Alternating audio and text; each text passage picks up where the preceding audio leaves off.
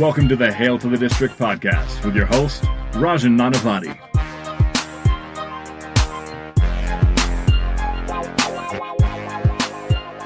Welcome to the Hail District podcast. I'm Patrick Rice, senior writer with uh, HailToTheDistrict.com, running today's podcast with the distinct pleasure of speaking some Nats baseball with uh, the voice of DC Sports Talk Radio himself, Mr. Grant Paulsen, and Caps uh, Grant, thank you so much for taking a few minutes out of your busy schedule today. How are, how are things on your end?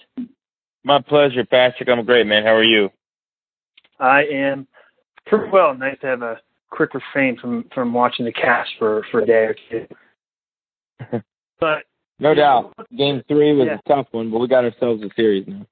Yeah, it was a tough one. Hopefully, uh, hopefully we get to that three one lead and and get back into to Tampa where we belong. Apparently, um, but to to jump right in here, Grant, you know, one of the things I, I'm very curious on your thoughts on is Bryce Harper's early season struggles. Right, um, you know, it's through April's part of March's he's he's crushed the ball, but you know once that calendar gets later in April and flips, he, he seems to struggle. I think he's hitting about 207 uh, since the middle of April. Um, you know, considering the trend for the last three years, I'd love to get some of your thoughts on the struggles and, and if you believe free agency is playing into that or it's just, you know, just part of the grind of baseball.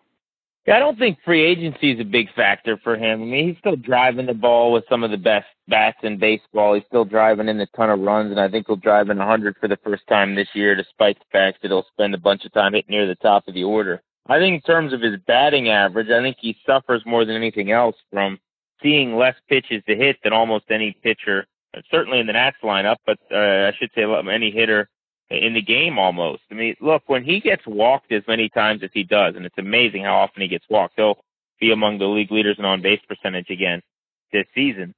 You got to be ultra selective. And I just think it's really, really difficult when teams pitch around you. I don't just mean walking you by design or IBBs intentionally. I mean when they're just throwing you balls. As he said earlier this season, I'm 24 years old. I want to hit. And I think it's just hard to keep taking your walks over and over again and to not lose your timing and to not get out of a rhythm. So to me, it's a good thing that he's getting on base, that people walk him as often as they do, but he spent much of the season without any protection behind him in the lineup. That's why David Martinez had to move him up to the top spot in the order.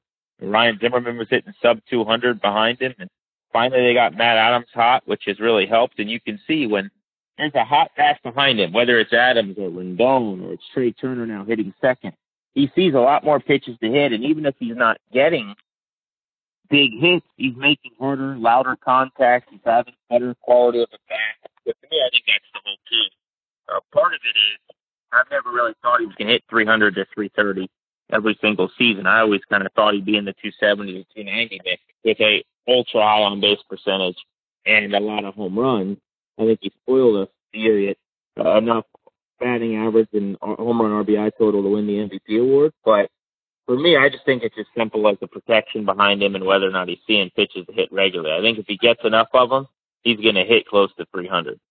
Yeah, it's, I, I think you're right. Obviously, he's only walked a handful of times uh, this month. I think it's like four or five. Uh, but you know, I think there is something to Mark. You know, even Davey's come out and said, you know, we want him hitting and then he's saying, you know, I'm 25, let me swing away. Um, well, think so, about you know, it too. Like the walk total is down, Patrick, and I think it's because he's swinging earlier in the count sometimes at pitchers' pitches or stuff off the plate. I mean, I think if he wanted to take his walks, which by and large he does, and I give him a lot of credit, but I just think it's really difficult to take them all the time.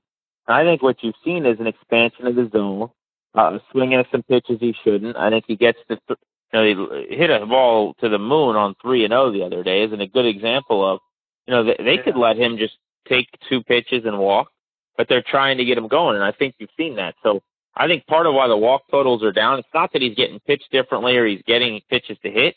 I think he's swinging at pitches he can't really hit.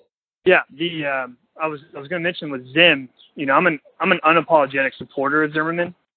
Um, you know, he's from Virginia Beach. I'm from Norfolk. Love the guy, uh, but I think there's something to him struggling, right? He was hitting 200 until, or under 200 until about a week ago. Um, but what do you think? What do you think Davey's going to do with um, with first base with when he comes back? You know, he's hitting about 300 in the last two weeks or so, but you have to have Adams in that lineup. be curious to what you think Davey will do. Do you think he'll platoon or, or just run with it? Well, uh, first, I think Adams has to be hot when Zim comes back, and we don't know first how hot Adams is going to stay and how long. Number one. Number two, how long until Zimmerman's back? I talked to him actually today, as a matter of fact, and he said he's getting closer and he's feeling a lot better, which is a good sign. So ideally, he'll be back for a week or so, something along those lines. But I do think Matt Adams has to play more than the plan was earlier in the year. I just think he's a really good hitter. Now, you don't have to play him against a whole lot of lefties. It doesn't have to be a true platoon, but I think Zimmerman's days off should come against righties. You know, you can spell him a couple times a week. Then you're going to face a lefty or two a week, and that gets Matt Adams three or four games right there at first base. Doesn't mean that you know Zimmerman uh, never faces a right-handed pitcher. I think you know the, the idea is basically you split a little bit of time and you ride the hot bat. If Zim's smoking hot, which at some point this year he'll have a month where he hits nine homers and drives in 18, you know, then you roll with him. If it's Matt Adams for you know, a month who's rolling, then you then you kind of stick to the script with him. But I think that the key would be that Adams plays a little more than he would have anticipated at first.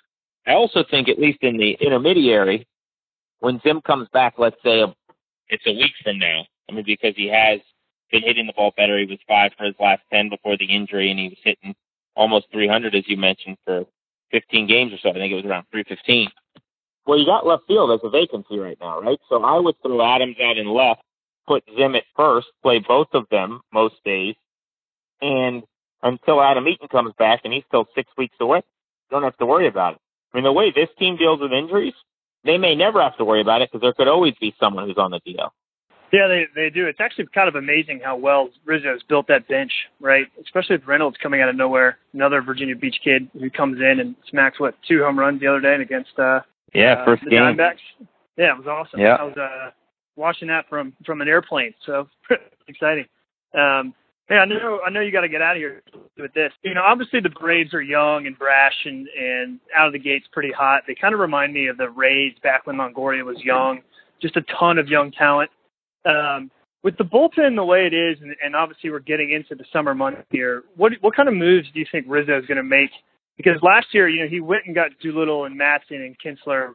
I think June, maybe late late May, um, to fix that bullpen. So I'd be curious of what moves you think, if any, that Rizzo will make in the coming months.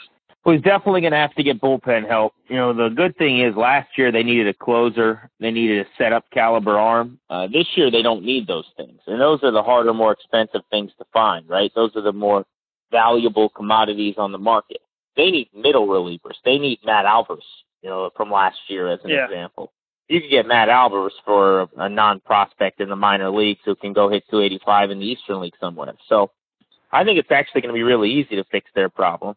Uh, they need to add one, maybe two middle relievers, and maybe one of them is internal already. Maybe it's Shawn Kelley getting healthy and pitching really well for the first time in a couple seasons, or Sammy Solis has pitched every single day. It feels like you know, going through a stretch where he turns himself into a, a really reliable option. Maybe it's Wander Suero who pitched an inning against the Yankees before the game was stopped for rain.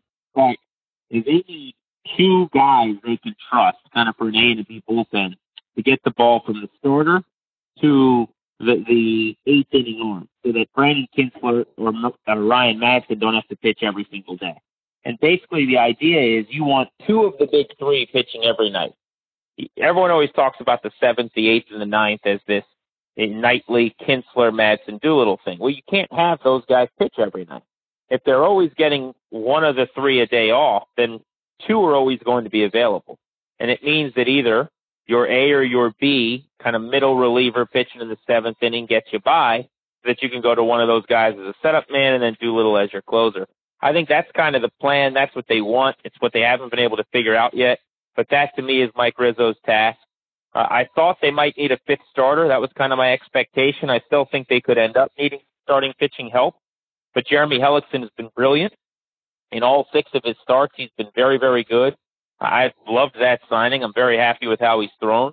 I'm curious to see if A, he can sustain it, and B, you they can get through the season with the big four not missing starts and, and remaining healthy. Because if you lose one of those guys, they're absolutely going to need to go get a commendable kind of middle of the rotation type starter who can pitch well in the playoffs. So I, I would put that on the list as still a possibility as well. And you can always use a bench bat like a Howie Kendrick when he came over from the Phillies last year and helped them out down the stretch as well. Uh, although I don't know that that's a necessity because I think they've got a pretty good bench to get depth. So I'd put bullpen at the top of that list. I'm not really worried, Patrick, to, to answer the other point about Atlanta, though, uh, that much about the Braves just yet. They're very, very good right now. They're very hot. They're playing great baseball. Uh, Ozzie Albies is a star. Ronald Acuna Jr. is going to be terrific. When you look at Dansby Swanson before he got hurt, bouncing back this year, all their kids stepping forward in their rotation. They got Sean Newcomb shoving and Mike Foltynewicz pitching well, and uh, Julio Teheran's throwing the ball really well. But they got a bunch of guys that are going to be on inning restrictions that are going to be shut down later in the year that may not be as good in the second half as in the first half. I'm not sure they got the pitching depth to hang with Washington. So I think over six months they'll they'll come back to the mean just a little bit. Yeah, Nick Nick Markakis isn't going to hit what 400 every month. Yeah, um, that's another guy. I don't know how he's doing that. That's amazing. Yeah, he yeah he's just kind of slapping it around.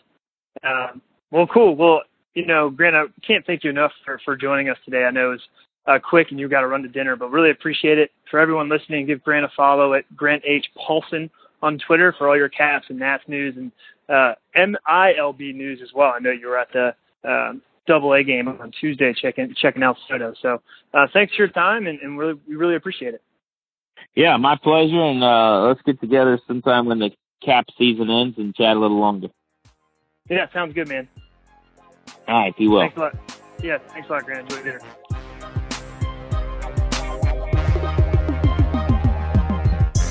Thank you for listening to the Hail to the District podcast. Be sure to subscribe to us on iTunes or wherever you download your podcasts.